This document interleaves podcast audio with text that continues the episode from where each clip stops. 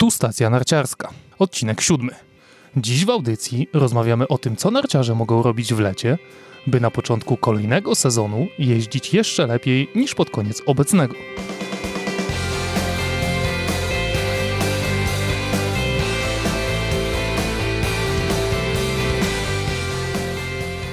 Czołem narciarze. Ja się nazywam Michał Szypliński i zapraszam do wysłuchania siódmego odcinka stacji narciarskiej. Dla entuzjastów sportów zimowych schyłek sezonu wcale nie musi być momentem smutnym. Wręcz przeciwnie. Narciarze to ludzie aktywni, którzy doskonale potrafią sobie zorganizować czas wiosną i latem.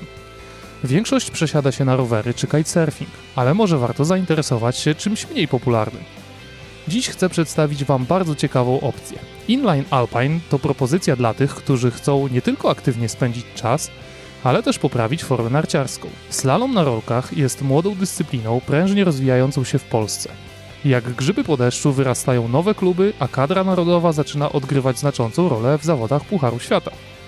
Mój dzisiejszy gość to wielokrotny uczestnik zawodów najwyższej rangi, aktualny mistrz Polski w inline alpine, jeden z pionierów tej dyscypliny w naszym kraju i trener młodzieży. Do tego oczywiście świetny narciarz, który twierdzi, że slalom na rolkach pomaga mu w doskonaleniu techniki na śniegu. Przed Wami Antoni Zalewski.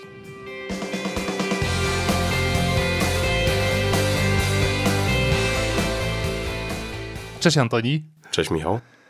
Przed nami ciężki czas dla narciarzy, bo sezon się kończy, nadchodzi lato, no i trzeba poszukać jakiejś alternatywy dla nart. Ty uprawiasz e, dyscyplinę, która może wypełnić tę lukę po sezonie zimowym. Opowiedz proszę, czym w ogóle jest inline alpine i, i dlaczego uprawiasz tę dyscyplinę?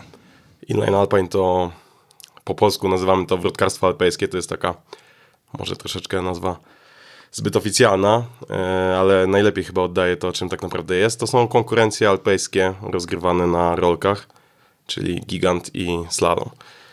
Zawodnicy jadą w dół stoku e, po trasie wyznaczonej za pomocą tyczek e, przymocowanych do, nawet nie do asfaltu, tylko na asfalcie za pomocą ciężkich metalowych płyt. No i tyle z grubsza. A zdecydowałeś się, żeby uprawiać tę dyscyplinę, dlatego że jeździsz na nartach i to jest e, bardzo podobna e, technika poruszania się na rolkach, czy dlatego, że jeździłeś na rolkach i stwierdziłeś, że trzeba coś ciekawego na nich wykonać, a nie tylko jeździć?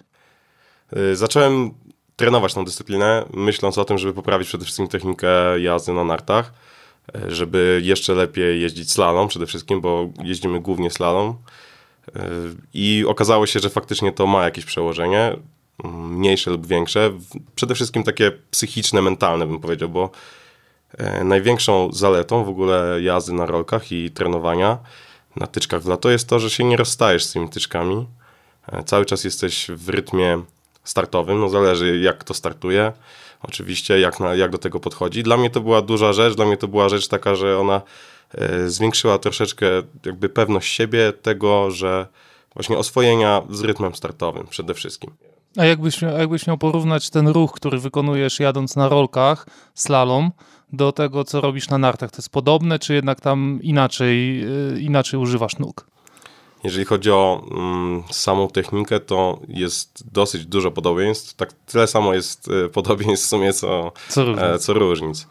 E, nie można na pewno traktować tego jako takie czyste uzupełnienie, bo jednak technika jest troszeczkę inna. Tutaj mamy, to tak jakbyśmy jeździli slalom na naprawdę tak, na takich e, krótkich e, 60 cm nartach i na dodatku, w dodatku jeszcze po płaskim, tak? bo przede wszystkim e, trzeba wiedzieć, że te nachylenia nie są za duże. Na nartach możemy jeździć po naprawdę ogromnych nachyleniach jakichś tam 70%, nie wiadomo jakich jeszcze.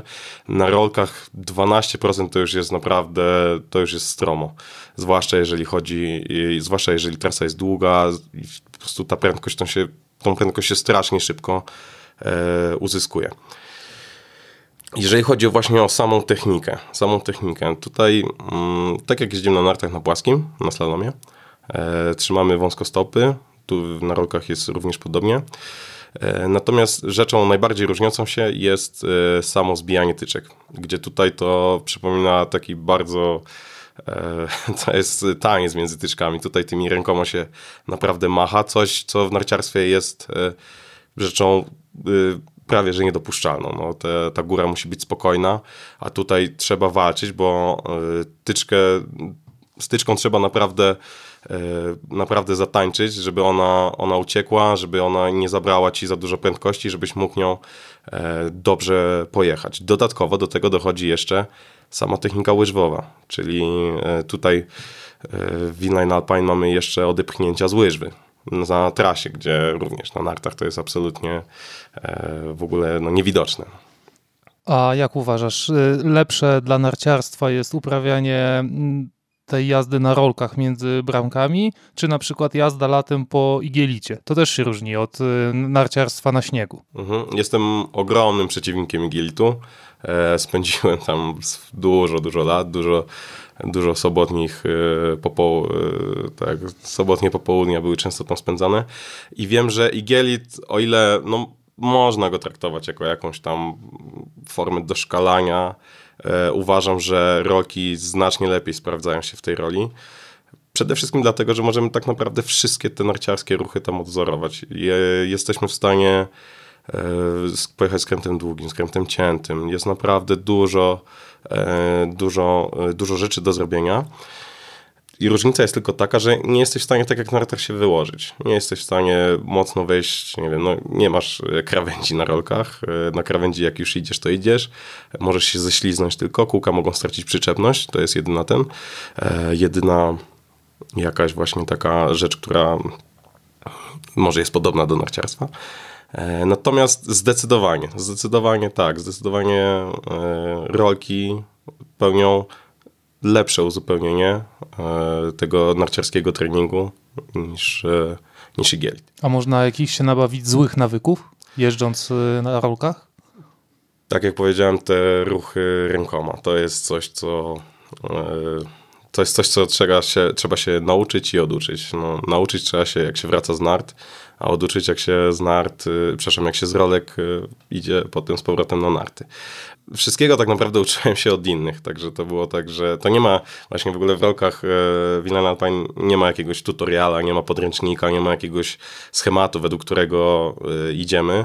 Wszystko jest tworzone jakby od nas, przez nas, dla nas w rozmowach z innymi zawodnikami, z zawodnikami, którzy jeżdżą też bardzo dobrze na nartach, mówię tutaj o Kristapsie z Wejnieksie i o Miksie z Wejnieksie z Łotwy, właśnie opowiadali mi, że bardzo dużo właśnie, że trenerzy tak sceptycznie troszeczkę na to patrzą, pod tym względem, że dużo rzeczy jest do oduczenia. W rozmowach też z polskimi trenerami, też wiem o niektórych, że niektórzy polscy trenerzy w kontakcie z zawodnikami, którzy jeżdżą z nami na rolkach, też sceptycznie na to patrzą, e, ponieważ są pewne nawyki, właśnie ta jazda na wąskiej stopie, ta duża, że tak powiem, ruchliwość górnej części ciała, rąk, e, one powodują takie zaburzenia, jeżeli chodzi o właśnie jazdę slalomową.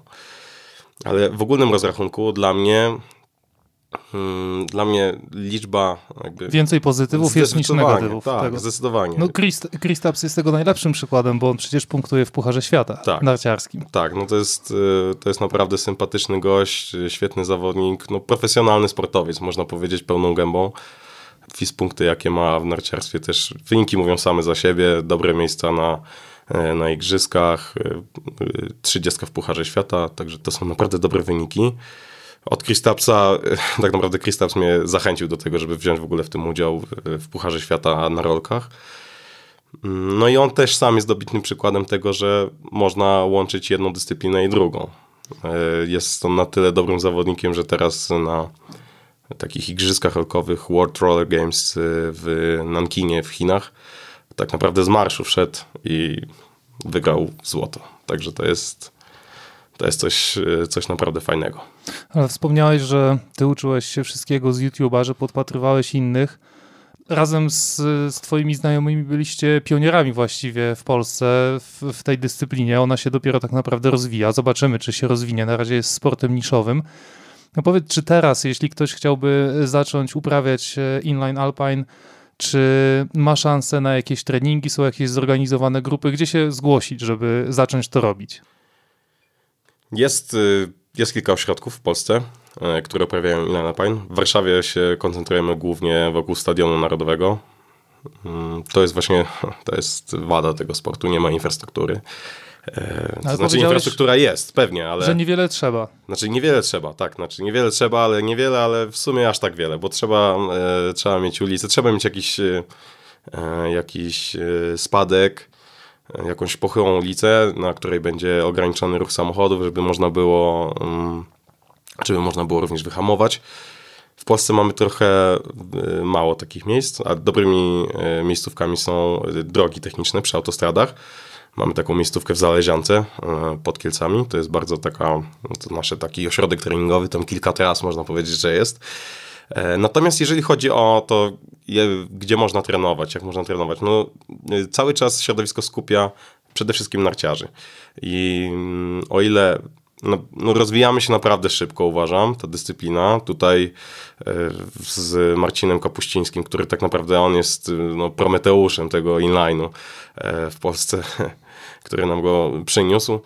E, Marcin robi naprawdę dobrą robotę, promujemy to cały czas.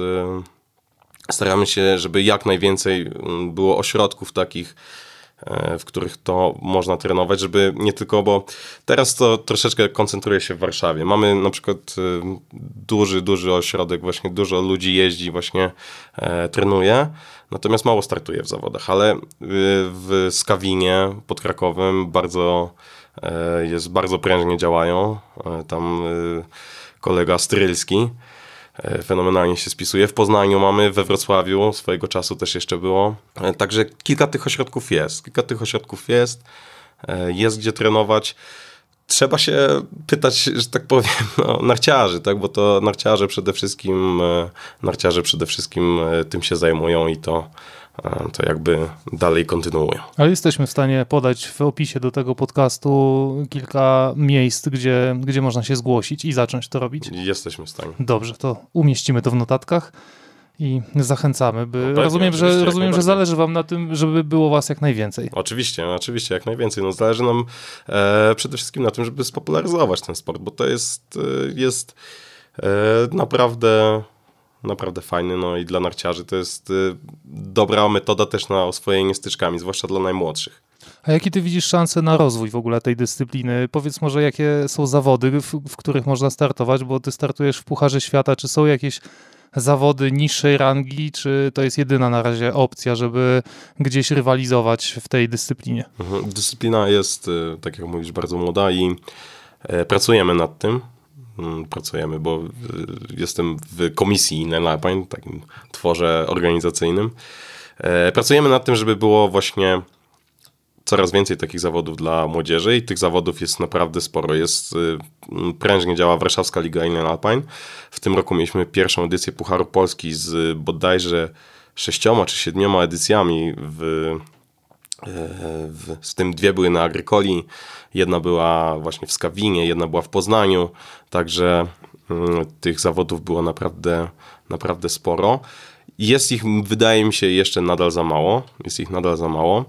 E, jak wchodziliśmy do Pucharu Świata 3 lata temu, to właśnie zdaliśmy sobie sprawę, że nie mamy tak naprawdę gdzie trenować tak porządnie poza zawodami. Także to było troszeczkę nieporozumienie. Także siłą rzeczy musieliśmy sami wyjść z inicjatywą, sami zacząć e, również e, organizować to w innych ośrodkach, właśnie nie tylko, nie tylko w Warszawie. Także tych lig jest kilka. E, mam nadzieję, że będzie ich jeszcze więcej. Mam nadzieję, że tych dzieciaków, e, w sumie też młodzieży i dorosłych też będzie sporo, żeby było też z kogo wybierać. E, już na tą chwilę wiem, że jest naprawdę kilku dobrze zapowiadających się zawodników, gdzie tutaj naprawdę w krótkim czasie będą w stanie zrobić naprawdę dobry progres. Także jak najbardziej, tak. No, ten rozwój dyscypliny jest rzeczą, na której nam najbardziej najbardziej zależy rzeczą taką, którą mm, hamuje troszeczkę, to jest y, taka międzynarodowa trochę stagnacja. Jest y, troszeczkę, tak patrząc z perspektywy, y, przepraszam, z boku, dziwi to, że tak fajna dyscyplina jest tak mało popularna, naprawdę, bo to jest, jak to się, jak przyjdziesz, zobaczysz, nie wiem, sam byłeś zresztą, wiem, że tobie się również podobało, e, jak przyjdziesz, zobaczysz, no to kurczę, to jest ekstra, no, goście zasuwają, nie wiem, 30-40 na godzinę w dół stoku, non stop się wywalają, także jest krew, pot i łzy, jest po prostu wszystko, co, e, wszystko, co dyscyplina sportowa potrzebuje, emocje są, tak, ale nie wiem, no nie ma ludzi, no, nie Być ma może ludzi. jest traktowana trochę jako taka imitacja slalomu latem, tak jak skoki na igielicie narciarskie też nie przyciągają tłumów kibiców, mimo że skoki na śniegu są bardzo w Polsce popularne. Tak, jest... Y, znaczy, może nawet same rolki w ogóle teraz póki co są w takim troszeczkę non grata, sport non grata, nazwijmy to. E, tak, jeszcze 20 lat temu rolki miało każde dziecko i, i, wychodziło pojeździć. No, tak, ale teraz, znaczy ogólnie teraz e, widzimy to, że te rolki się bardzo mocno rozwijają, tak, ale nadal nie są w stanie się jakoś przebić.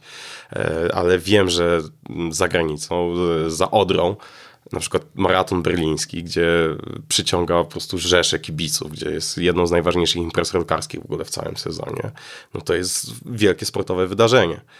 E, gdzie na przykład e, na e, World, we Wrocławiu na World Games teraz dyscypliny wrotkarskie również przyciągały bardzo dużą liczbę zainteresowanych osób, także ten sport idzie do przodu. Tak, ale wiesz, to może być tak, że w całej masie, która jeździ na rolkach, mało jest osób zainteresowanych tym jako sportem, właśnie na, na tyczkach, tak? To tak jak wśród narciarzy. Tak, Mówimy o kilku tak. milionach ludzi jeżdżących w Polsce tak, na tak, nartach, tak, a jednak sportem interesuje się garstka.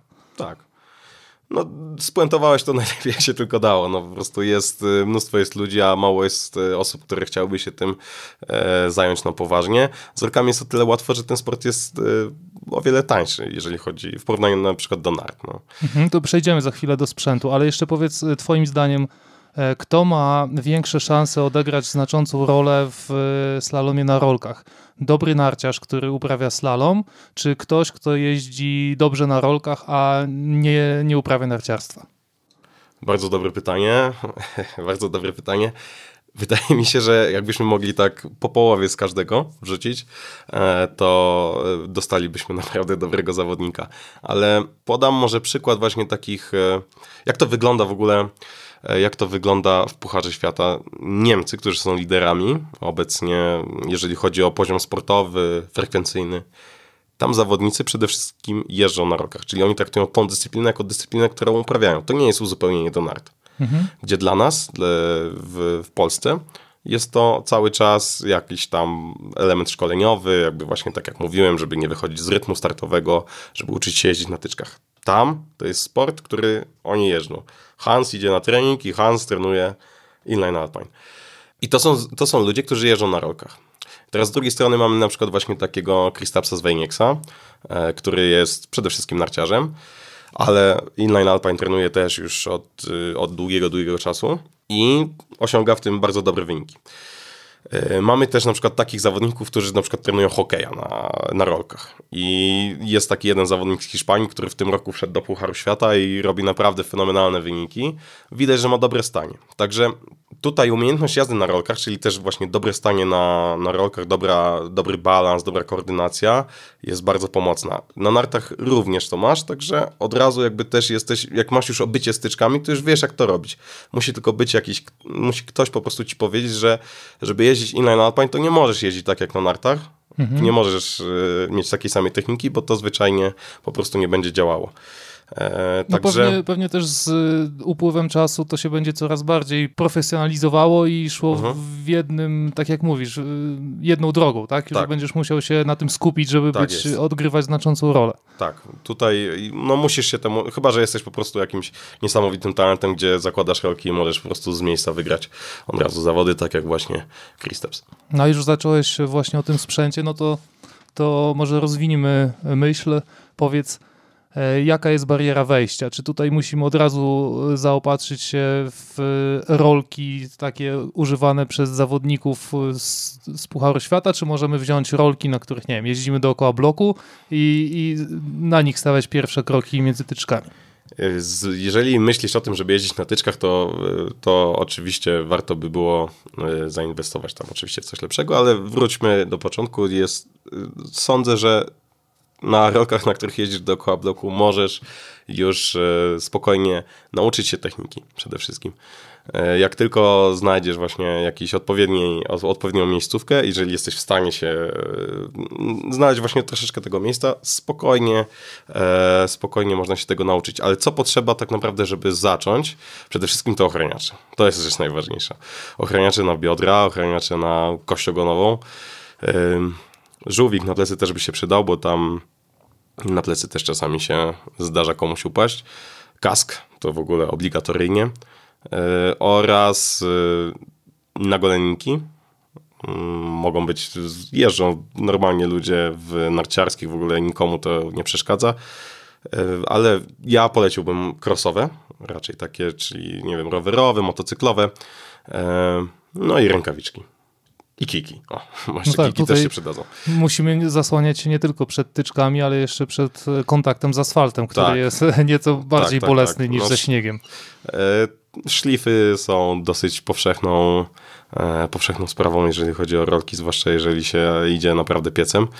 Także trzeba o to zadbać, bo po prostu, żeby mieć ten komfort psychiczny, tak? Jak już jedziesz, żebyś miał po prostu, nie, nie przejmował się tym, że upadniesz, tylko żeby po prostu zjechać jak najlepiej. A to, o co często pytają ludzie, to rozmiar kółek. Jak, e, jak dużych kółek używacie? Na zawodach jeździmy w, i trenujemy na kółkach 110 mm. E, teraz e, wchodzą, teraz rewolucją są kółka 125 mm, które od trzech bodajże lat są obecne w maratonach. Są obecne w maratonach, są obecne właśnie również na naszych zawodach Pucharu Świata. Zawodnicy również na nich jeżdżą. I to jest taki rozmiar, który, no to są największe kółka. To są największe kółka, jakie są, one są najszybsze. Ci najlepsi ich używają, tak? Tak jest, Teraz. tak. E, no i przede wszystkim te kółka też, no, one są, to też jest trochę e, za właśnie ta zapora cenowa. Kółka aktualnie są dosyć drogie. Trzeba je wymieniać. I trzeba je często. wymieniać, trzeba je wymieniać. No ogólnie można, e, no, trzeba się zaopatrzyć jednak, w, sądzę, w dwa zestawy tak żeby można było jeden taki zestaw treningowy, jeden załóżmy na zawody, jeżeli o tym myślimy. Mm, I to sądzę wystarczyłoby w zupełności do mm, właśnie do trenowania i jeżdżenia. A jak radzisz sobie, gdy jest mokro i po deszczu? Tutaj to jest czarna magia. To jest czarna magia. E, jazda w deszczu to jest ogromna loteria. Jazda w deszczu to są osobne ustawienia trasy. Jeżeli trasa jest mokra, to trenerzy, którzy ustawiają trasę, ustawiają tak, żeby w tym deszczu dało się przejechać no nie ma takich kółek, nie ma takich kółek, które po prostu były tak przyczepne. No. Najważniejsze w ogóle y, w samej jeździe na rokach to nigdy nie puścić y, kółek y, w ześlizg. Bo ten ześlizg jest po prostu, no na deszczu to no lecisz na biodro i koniec. E, ale też w, jeżeli chodzi o, o suche warunki, to też ten ześlizg jest absolutnie niepożądany. Tutaj musisz mieć cały czas jechać kontakt nazwijmy to ze śniegiem, kontakt ze śniegiem musi być. Musisz e, cały czas pilnować tego, żeby ona, żeby tej rolki nie przegiąć. Co do deszczu, jest kilka modeli, które się dobrze sprawują, ale ja nie wiem, co musiały być chyba kółka z bieżnikiem, żeby to... E, są takie nawet, są takie w sumie i też się dobrze sprawują, ale póki co to jest... Trzeba po prostu zjechać, no. To jest loteria, jak rozmawiałem z zawodnikami, to Nikt nie ma na to sposobu. Nikt nie ma na to sposobu, to tak jak wyjdzie, to wyjdzie. No, tyle, ile zjedzie. Czyli początkującym nie y, sugerujesz absolutnie, jazdy w deszczu. Absolutnie, absolutnie. Jeździmy po suchym. Jeżeli chcemy się nauczyć jeździć na, y, na rolkach y, w dół, no to zdecydowanie po suchym. A jest to sport kontuzjogenny? Co, co, co się najczęściej łamie, kruszy, zrywa, jak już dochodzi do upadku? No na szczęście ze złamaniami i z kruszeniem ja póki co nie miałem do czynienia, w sensie w ogóle nie widziałem czegoś takiego, aczkolwiek sam padłem ofiarą, y, ja zwichnąłem sobie y, zwichnąłem sobie ramię na zawodach w slalomie równoległym w Hiszpanii. Jest to duży upadek na bardzo twardą nawierzchnię, także no, także może coś, y, może, może się coś łamać, ale przede wszystkim to są liczne obtarcia, to są e, to są naprawdę metry kwadratowe plastrów przyczepiane do ciała. To są metry, przepraszam, nie metry, tylko po prostu litry maści na stłuczenia. Z tego co widziałem, z tego co widziałem na zawodach, jakie są najczęstsze właśnie upadki, to oprócz szlifów, to na przykład ktoś uderzy rolką w tyczkę przy kroku łyżwowym i leci na wyciągnięte ręce na wprost. Ale tutaj E, tutaj zazwyczaj to wszystko idzie razem, po prostu ślizgasz się po asfalcie, także raczej to się kończy tylko na obtarciach, na szczęście. Ale też w Warszawie mieliśmy niefortunny przypadek, gdzie Lara Kugel z Niemiec, e, bardzo dobra skądinąd zawodniczka, niestety no, coś tam w tej w kości udowej strzeliło, poleciała na, na zgiętej nodze, ale na szczęście już wróciła do zdrowia także wszystko jest, mam nadzieję, ok, już jeść. Tak, ja pamiętam też ten upadek, wyglądało to dosyć groźnie, ale całe zawody y, bardzo rzeczywiście widowiskowe, przyjemnie się to oglądało. Też y, dużo kibiców, co prawda większość z nich to po prostu spacerowicze, którzy wybrali tak. się do łazienek i przez przypadek zobaczyli coś takiego, ale być może przez to, że te zawody są rozgrywane właśnie w centrum miasta, jest szansa trafić do ludzi i być może niektórych z nich zainteresować, yy, pokazać, że w ogóle coś takiego jest. Yy, te zawody odbyły się w czerwcu w 2017 roku.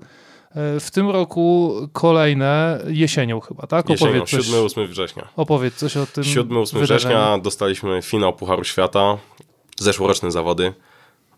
Yy, okazały się naprawdę fajnym sukcesem e, naszej, naszej organizacji. Tutaj ogromne jeszcze raz e, są zasługi Marcina Kapuścińskiego, który e, tam dniem i nocą dniem i nocą wszystkie rzeczy załatwiał, ale nie tylko Marcin, mnóstwo osób tam również było w to bardzo mocno zaangażowanych i to wszystko jest naprawdę, to jest skala przedsięwzięcia w ogóle zamknąć ulicę w środku Warszawy, E, nigdy nie wiedziałem, że nam się to uda. W ogóle to jest, e, to było, to było naprawdę, spełniło się marzenie. No. Spełniło się marzenie. Jak pamiętam, jak 4 lata temu tam przyszedłem pierwszy raz jeździć na tyczkach, jak po prostu od razu pierwsza myśl, jaka mi przyszła do głowy, no trzeba tu zrobić zawody.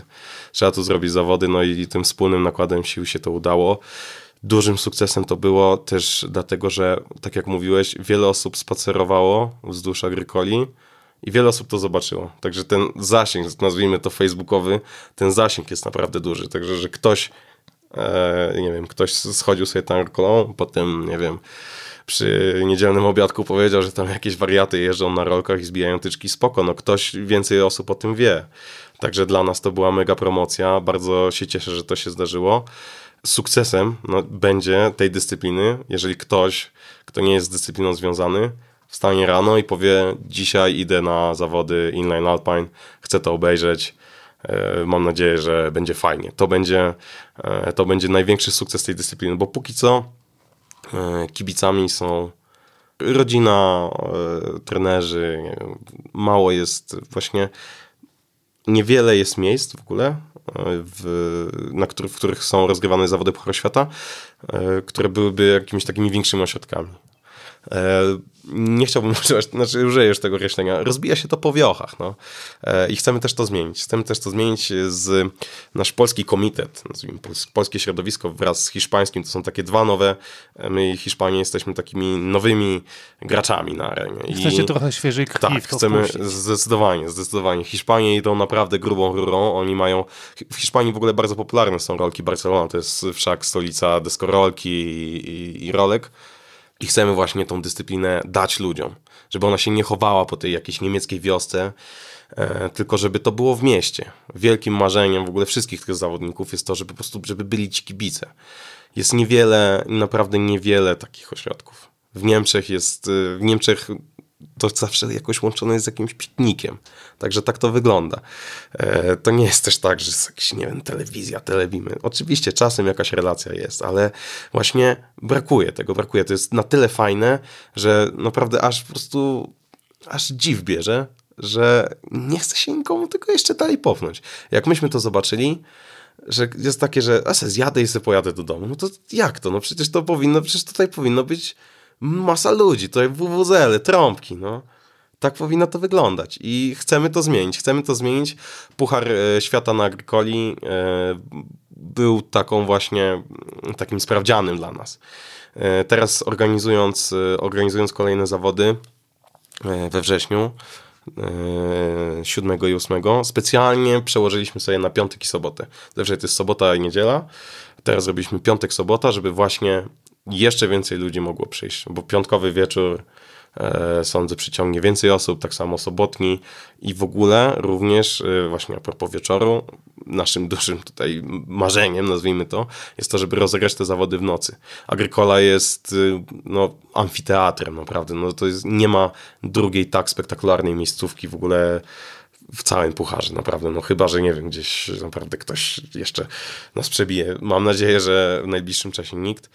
E, no i chcemy zrobić to tak, żeby wyglądało tak, że kurczę, no, że jest, że jest power, no, że jest pompa. No dobrze, a jaką rolę poza e, organizacyjną, bo tu mówisz, że naprawdę wypadamy nieźle, jaką rolę sportową odgrywacie wy jako mm, kadra narodowa w pucharze na rolkach? Mm, no, jaką rolę? No, odgrywamy no czy jesteście Pierwsze razie... zawody, słuchaj, powiem, pierwsze zawody, pierwsze zawody pojechaliśmy do czeskiego Irkowa i nie wiedzieliśmy w ogóle co, gdzie, jak, naprawdę. To, to było jedziemy i tyle.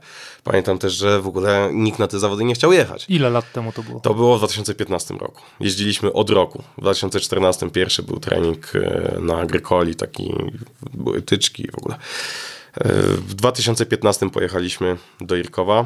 No i słuchaj, no z miejsca 12 miejsce zająłem. A ja chciałem jeszcze więcej, no także w ogóle nasza zawodniczka Ola Mioduszewska zajęła miejsce siódme. Także okej, okay, ale jeżeli nie patrzmy na miejsca, bo patrzmy na, e, no, no, na first punkty. Tutaj też mamy, też liczymy straty czasowe, procentowe. E, I tutaj jest e, coraz lepiej. No ja na przykład mam 10 punktów, około, około 10 punktów. Co to znaczy 10 punktów w, takich zawodach? 10 punktów w takich zawodach to jest, to jest druga, 15. To jest 15, to jest 15, to jest, to jest jeszcze, jest do poprawienia na pewno. E, natomiast jeszcze ten poziom sportowy w Polsce, jeszcze sądzę, że jest jak najbardziej do podniesienia. Mamy bardzo dobrego, młodego, perspektywicznego zawodnika i nie jestem to ja. E, jest to Michał Strylski ze Skawiny, który w Warszawie naprawdę sieknął porządny wynik, który gościu ma naprawdę e, jakiś tam część w mózgu jest chyba odpowiedzialna za strach wyłączona, bo idzie naprawdę piecem. Także jeżdżą, jeżdżą, jeżdżą zawodnicy nasz największy chyba w sumie sukces y, na arenie międzynarodowej to jest sukces Bogusia Topulskiego, e, który to jest mistrzem Europy Mastersów, także to też jest, e, to też jest bardzo dobry rezultat. No, mamy mistrza w końcu Europy. Ten poziom mam nadzieję, że będzie rósł. No, mam nadzieję, że będzie rósł. Trenujemy naprawdę, naprawdę sporo. Trenujemy też z innymi zawodnikami z innych krajów. Staramy się, pracujemy tam z Czechami. Raz w roku staramy się z nimi jakiś trening pocisnąć. Mieliśmy trening z Włochami również e, dwa lata temu, taką sesję czterodniową. Także uczymy się tego, uczymy się tego.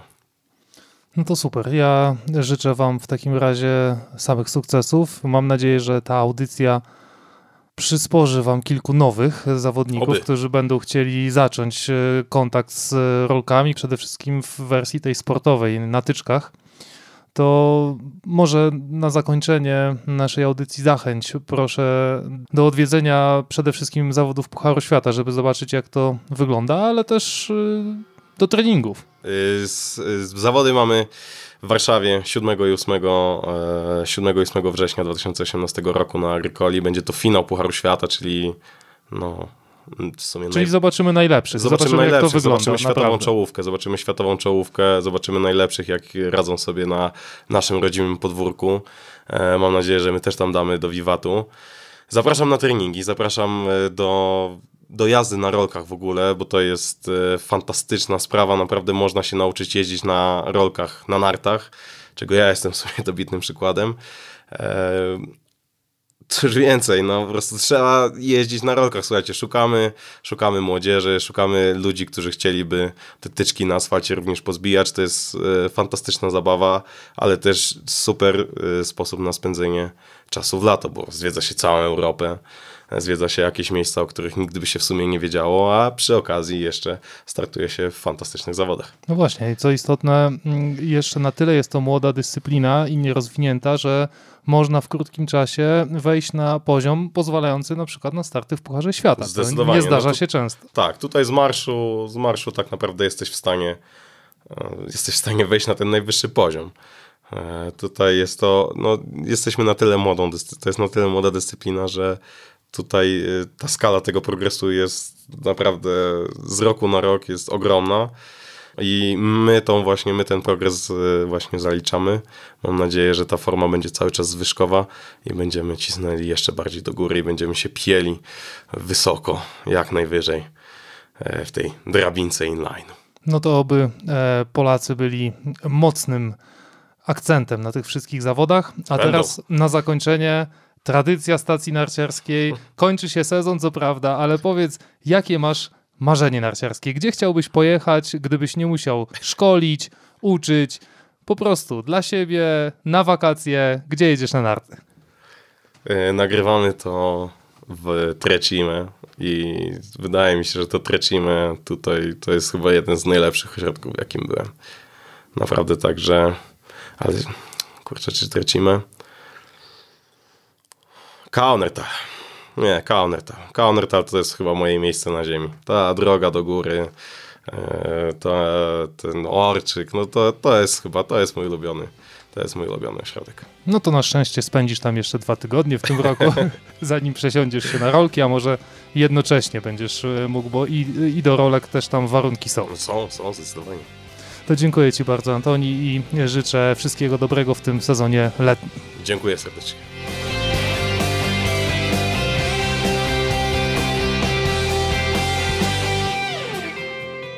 Rozmową o slalomie na rolkach kończymy pierwszy sezon nadawania stacji narciarskiej. Nowe produkcje będą powstawać przez całe lato, by od początku listopada mogły regularnie umilać Wam oczekiwanie na narciarskie wyjazdy. Bardzo dziękuję wszystkim słuchaczom za pozytywne opinie na temat tego, co robię oraz pięciogwiazdkowe oceny w serwisie iTunes. Dzięki Wam mam ochotę, by kontynuować nagrywanie. Wszystkie odcinki z pierwszego sezonu będą oczywiście nieprzerwanie dostępne. Zapraszam na stronę dedykowaną temu odcinkowi podcastu, czyli www.ntn.pl ukośnik 007, gdzie umieściłem notatki uzupełniające oraz cenne informacje na temat inline Alpine. Niezmiennie zachęcam do subskrypcji podcastu w aplikacji na telefon. Szczegóły jak to zrobić znajdziesz na stronie www.ntn.pl ukośnik podcast. Do usłyszenia w listopadzie.